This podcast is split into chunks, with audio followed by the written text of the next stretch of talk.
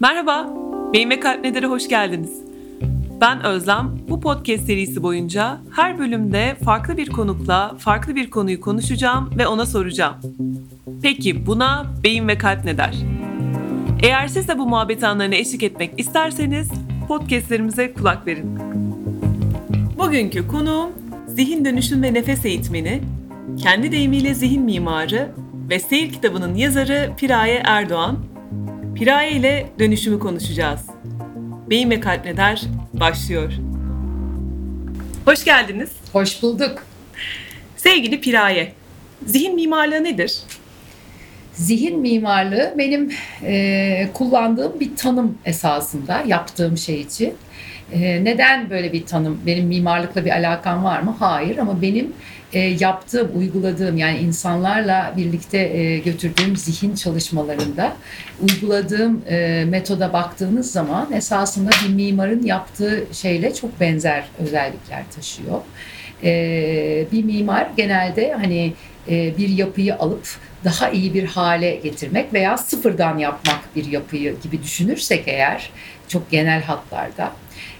Ben de 3-7 yaş arası hepimizin kaçınılmaz olarak oluşturduğumuz bir çarpık yapılaşma içinde bir zihin dünyası var. Ben birlikte çalıştığım kişilerle buradaki bu çarpık yapılaşmayı olduğu gibi indirip işe yaramayan ne varsa orada tamamen dümdüz edip sonra benim yaşamda kendimi gerçekleştirmem için uygun bir hale gelecek şekilde zihnimi yeniden tasarlıyoruz, yeniden inşa ediyoruz. Kat kat çıkıyoruz. Bir de o var. Yani temelini atıyoruz, sonra kat kat çıkıyoruz. O yüzden de benim aklıma mimarlık şeyi gelmişti ve demiştim ki, çünkü bana ilk başta çok soruyorlardı Özlem. Ne yapıyorsun? Sen ne yapıyorsun? Sen ne yapıyorsun? Ne demek zihin çalışması? Sonra ben bunu birden fark ettim. Evet ya, ben bunu yapıyorum. Zihin mimarlığı yapıyorum. Tabii seyirden önce, seyirden sonra daha iyi anlıyorlar da. O yüzden böyle bir tanım.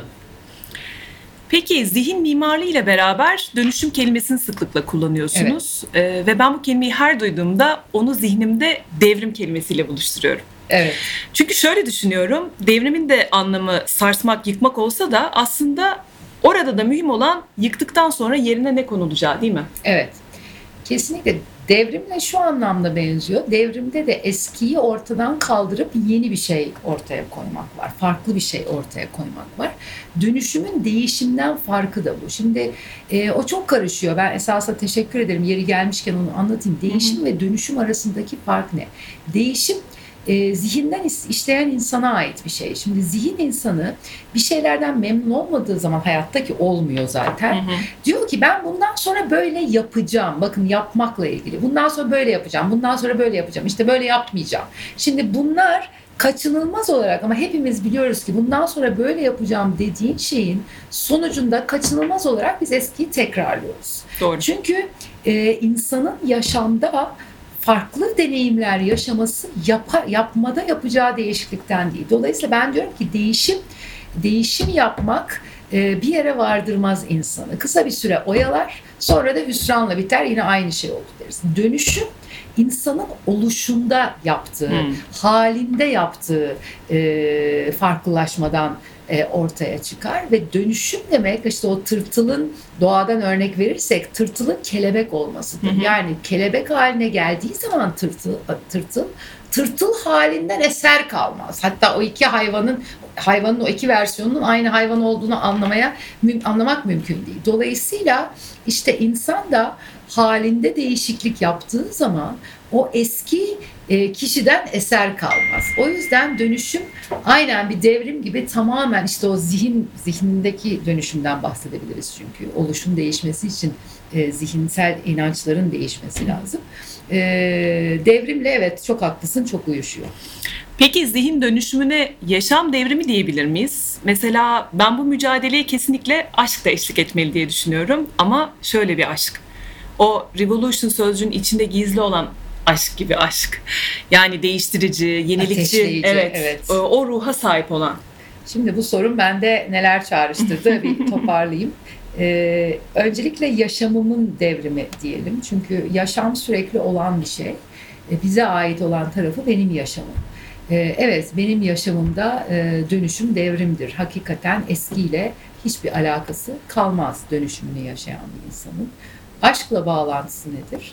Aşka sokar insanı ister istemez. Çünkü bizler zihin insanı halinde yaşarken çok derin bir uykudayız. Ve bunalıyoruz ve sıkılıyoruz. Çünkü çözemiyoruz. Yani hani bir şeylerin hatırası var ama evet, hani bir şeyler farklı olabilir miydi sanki ya da olması gerekiyor. Ben burada başka bir şey yapacak evet, mıydım? Neydi gibi bir şeyler hissetsek de o derin uykuda hadi şimdi sağa dönelim, hadi şimdi sola dönelim diyerek işte hep yapmak üzerinden yatağın ortasına mı gelsem birazcık falan diye uyumaya devam ediyoruz. Halbuki bir şekilde dönüşüme geçtiği anda insan, bir kere dönüşüme geçtiğimiz zaman akıl devreye girer. Doğru.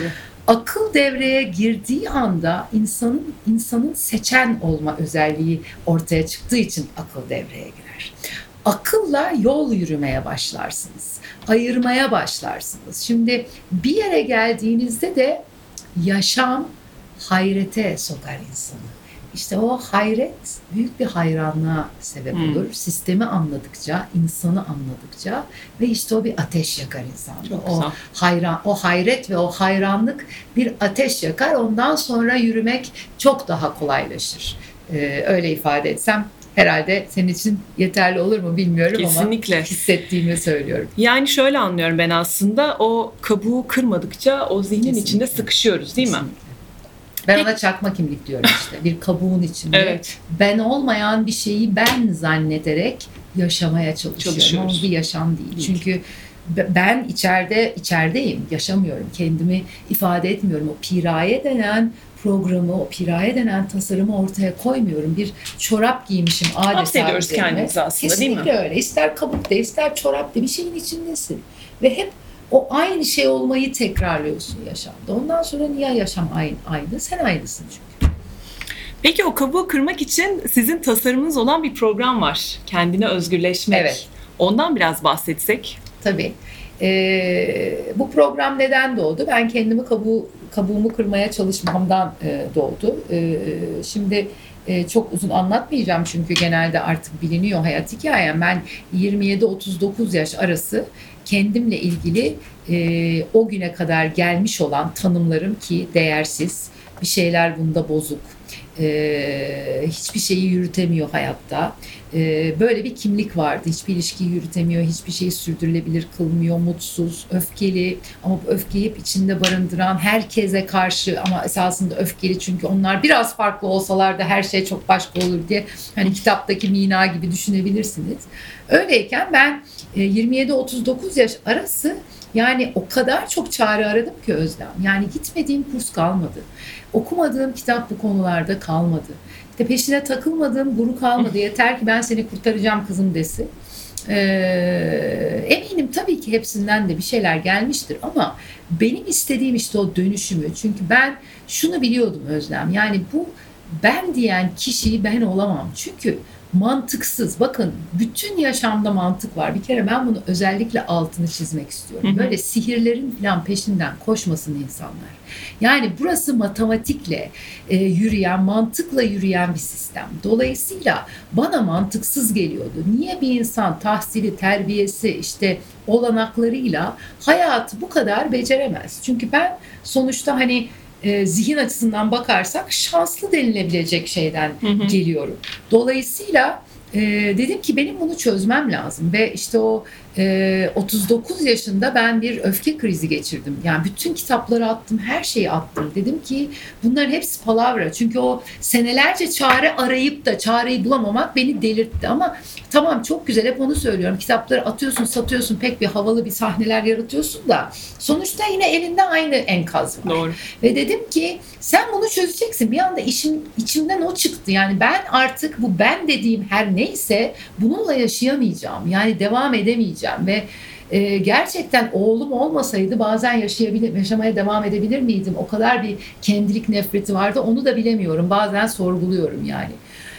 Ve çözmeye karar verdim canım. Ve ben 7 sene boyunca 46 yaşıma kadar bir yandan mesleğime devam ederken bir yandan sürekli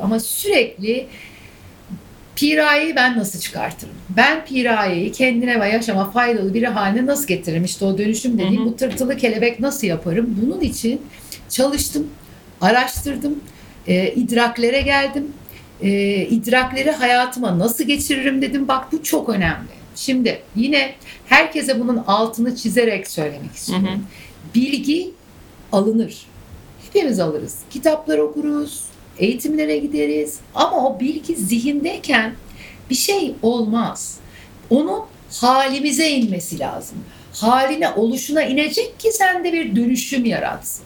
Dolayısıyla ben bir şeyleri çözüyordum. Aa evet. Peki bunu Piraye'nin hayatına nasıl aktaracağım ben? Bununla ilgili de bir o kadar çalıştım işte. Ve bunun sonucunda bir takım teknikler, bir takım şeyler, yöntemler buldum. Kimisini, bir iki tanesi, mesela bir tane hatta benim özellikle bir yöntem vardır. Temizleme için kullandığım. Onu mesela dışarıdan aldığım yöntemde. Öbürküleri kendi kendime uydurduğum şeyler vardı.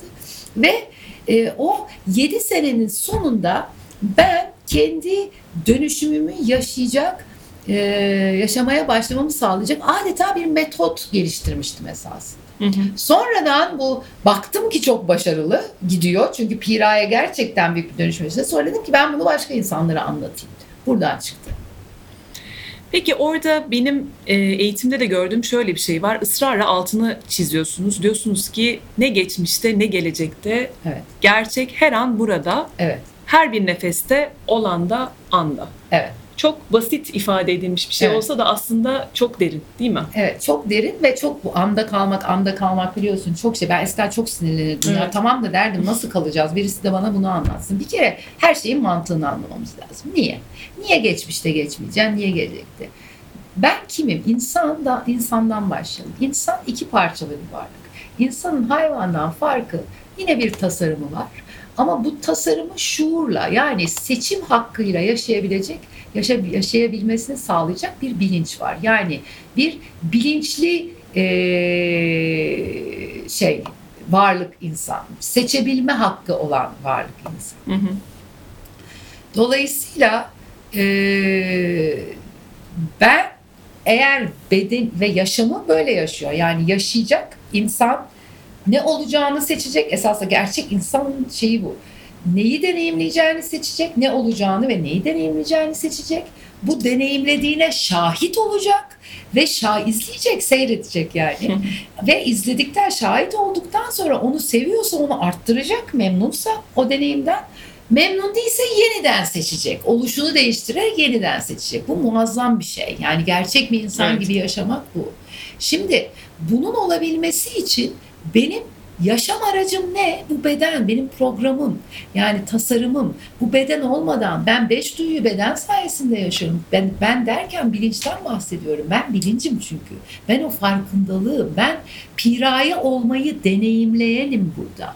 Ben Piraye ile aynı yerde değilsem, bedenimle aynı yerde değilsem, şimdi bu yanlış anlaşılmasın. Piraye bedenim demek değil. Tasarım diyelim. Tasarım Piraye ve yaşamamı sağlayan tarafı bu tasarımın beden.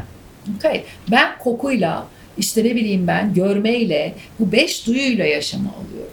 Şimdi bu beden burada bir şey yaşıyor. Mesela benim bedenim şu anda senin karşında bu anı yaşıyor.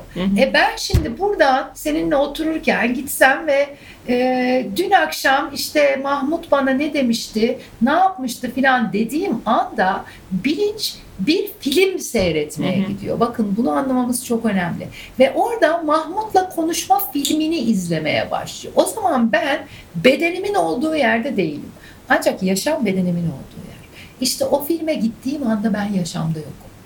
Anlatabiliyor muyum? Evet. İçi boş bir beden var orada bir nevi. Dolayısıyla ve ne kadar çok zamanı, geleceğe gitmek de aynı şekilde.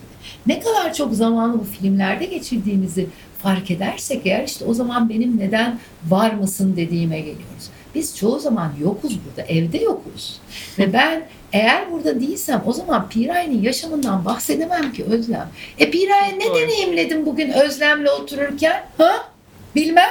Ben orada yoktum ki. Nasıl bakıyordu Özlem bana? Nasıl da Özlem'le bir arada olmak? Ben yokum ki orada. O an yaşanmadı. İzah edebiliyor muyum? Evet. O yüzden çok yani yaşamdan bahsediyorsak burada olacağız. Yoksa bu bir hani aman ben yükseldim, aydınlandım, andayım falan böyle bir şey değil bu. Yaşamaktan, buz gibi yaşamaktan bahsediyorsan eğer burada olacaksın şekerim. Yani burada bedeninde olacaksın dedim ben kendi kendime, bunu gördüm. Anlatabiliyor muyum?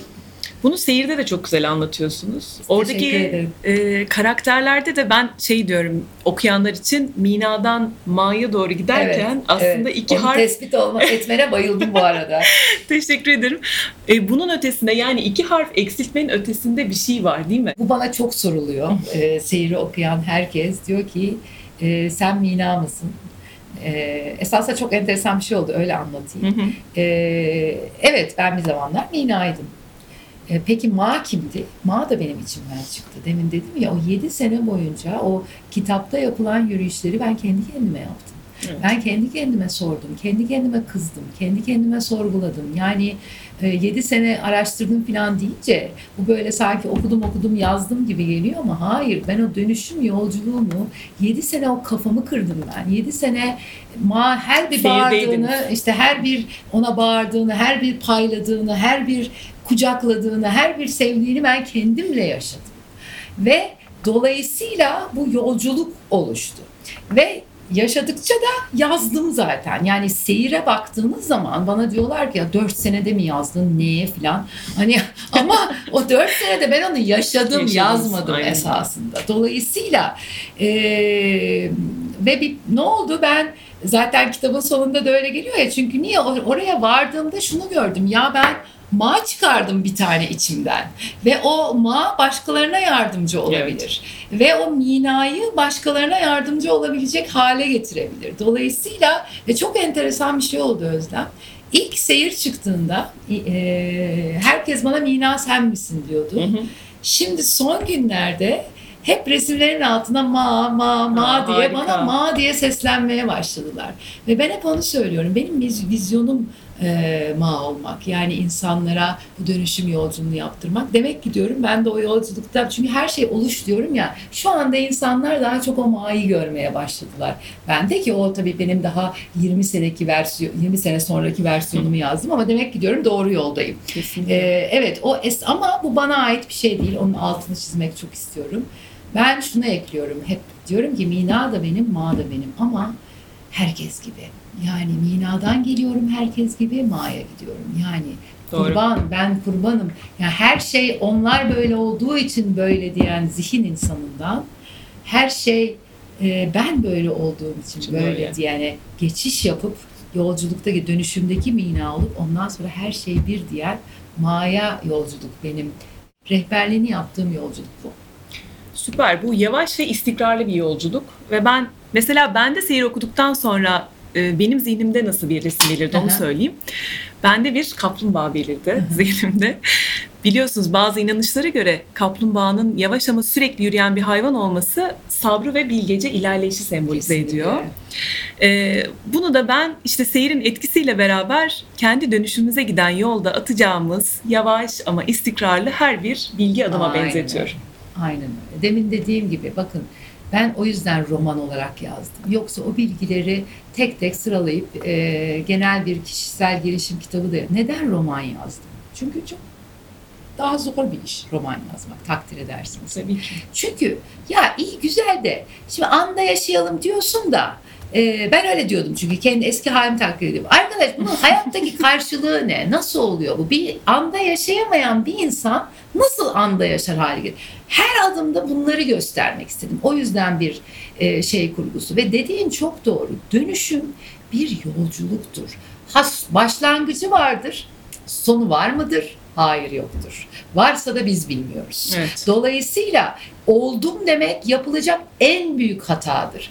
Asla ve kata. Ben hep ne diyorum birlikte çalıştığım kişilere? Ben 8 yıldır dönüşüm yolculuğundayım. 9 oldu şimdi. Hı hı. Ve hala daha devam ediyorum. Ve ben eğitimlerimde, kitapta ne diyorsam, neyi öneriyorsam hala birebir aynalarını uyguluyorum. Çünkü dediğin gibi kaplumbağa adımları. Çünkü zihin dünyası dediğimiz şey bir soğan gibi düşünün. Bir kabuğu açarsın, aa dersin, ne kadar çok şey aydım, harikayım ben. 3 gün sonra bam diye öbür katman gelir. Dolayısıyla ve her yeni katman geldiğinde bayağı bir düşersin. Yani bir doğru, tökezlersin, yuvarlanırsın. Doğru. İşte orada zihin hemen devreye girip yine seni, bak işte başaramıyorsun, bak işte yapamıyorsun, ne oldu, eğitime gittin hani filan gibi şeylere girer. Ben o yüzden hep çalıştığım kişilere derim, burada başarmak yolda kalmak. Çok kesinlikle güzel. Çünkü aa ben bunu yapamıyorum dediğin an bitti, geçmişe döndün. Kalkacak, ben dönüşüm demek düşmemek demek değil. Tek fark ne biliyor musun? Eskiden düştüğümüz yerde kalıyorduk. Şimdi kendimizi uvalaya uvalaya, evet, acıyan taraflarımızı kalkıp niye düştüğümüzü anlayıp onu halledip tekrar devam edeceğiz. O yüzden gerçekten bir kaplumbağa gibi. Bir bilsen kaç kere şu cümleyi söyledim. Ya bu hallolmadı mı hala tamamen? Ama her konunun da katmanları var Özlem. Her konunun da katman. Bir şeyi hallettim. Mesela benim ana konum değersizlik değil mi? Hallettim ben değersizliği. De bakalım yarın ne geliyor. Hayat hemen sana onu şey yapıyor, gösteriyor. Dolayısıyla katmandır. Ben bilmiyorum diyeceksin. Benim bildiğim ben yürüyorum. Ben onu diyorum. Ben yürüyorum. Bana diyorlar siz o, geçen gün biri yazmış. Çok hoşuma gitti. Diyor ki ay bu kadın diyor ki ben hala tamamlamadım. Bana çok güvenilir gelmedi. Ben de güldüm. Sen tamamladım diyenden kork. Ben bir tek şunu söylüyorum. Ben yürüyorum. Bir yol buldum, yürüyorum. Katılmak isteyen varsa buyurun. Benim naçizane. Yoksa ben ne ermişim, ne nerede, haşa yani, o zatlar o kadar büyük zatlar ki. Ben sadece bir yol buldum. Kendi yolumu, onu paylaşıyorum. Ve yürümeye devam ediyorum çok şükür. Her gün de bu niyetim bu. Bugün de yolda kalmak. İyi ki yürüyorsunuz. Ben bu sohbet hiç bitsin istemiyorum. Sağ ol canım benim. Bugün de çünkü bize nefes oldunuz. Yani bizi dinleyen herkese ve böyle kuru kuruya bitirmek istemiyorum. Kitaptan bir kesitle bu keyifli sohbeti lütfen sonlandırmak istiyorum. Şöyle diyorsunuz. Yaşam senin elinde. Neyi deneyimlemek istediğin sana kalmış. Bunlar gerçeğe döküldüğünde bambaşka bir varoluşu ortaya koyuyor. Ben varım diyen bir varoluşu. Bu tümüyle başka bir yerden hem seyretmek hem de deneyimlemek yaşamı. Evet, aynen öyle. Nefis. O yüzden de herkese var mısın diyorum. Çünkü ondan evvel yokuz. Yani o zihnin elinde yuvarlanırken makine halinde yokuz. O yüzden bu bambaşka bir yaşam biçimi, bu bambaşka bir varoluş biçimi ve ben herkese tekrar var mısın diye yineleyeceğim teklifimi. İyi ki varsınız diyeceğim ben de. Sağ ol, var ol. Harika bir sohbetti vallahi. Çok keyif aldım. Ben de öyle. Çok teşekkür ederim. Beyin ve Kalp Neder sona eriyor. Umarım sohbetimizden keyif almışsınızdır. Bir sonraki bölümde görüşmek üzere. Hoşça kalın. Hoşça kalın.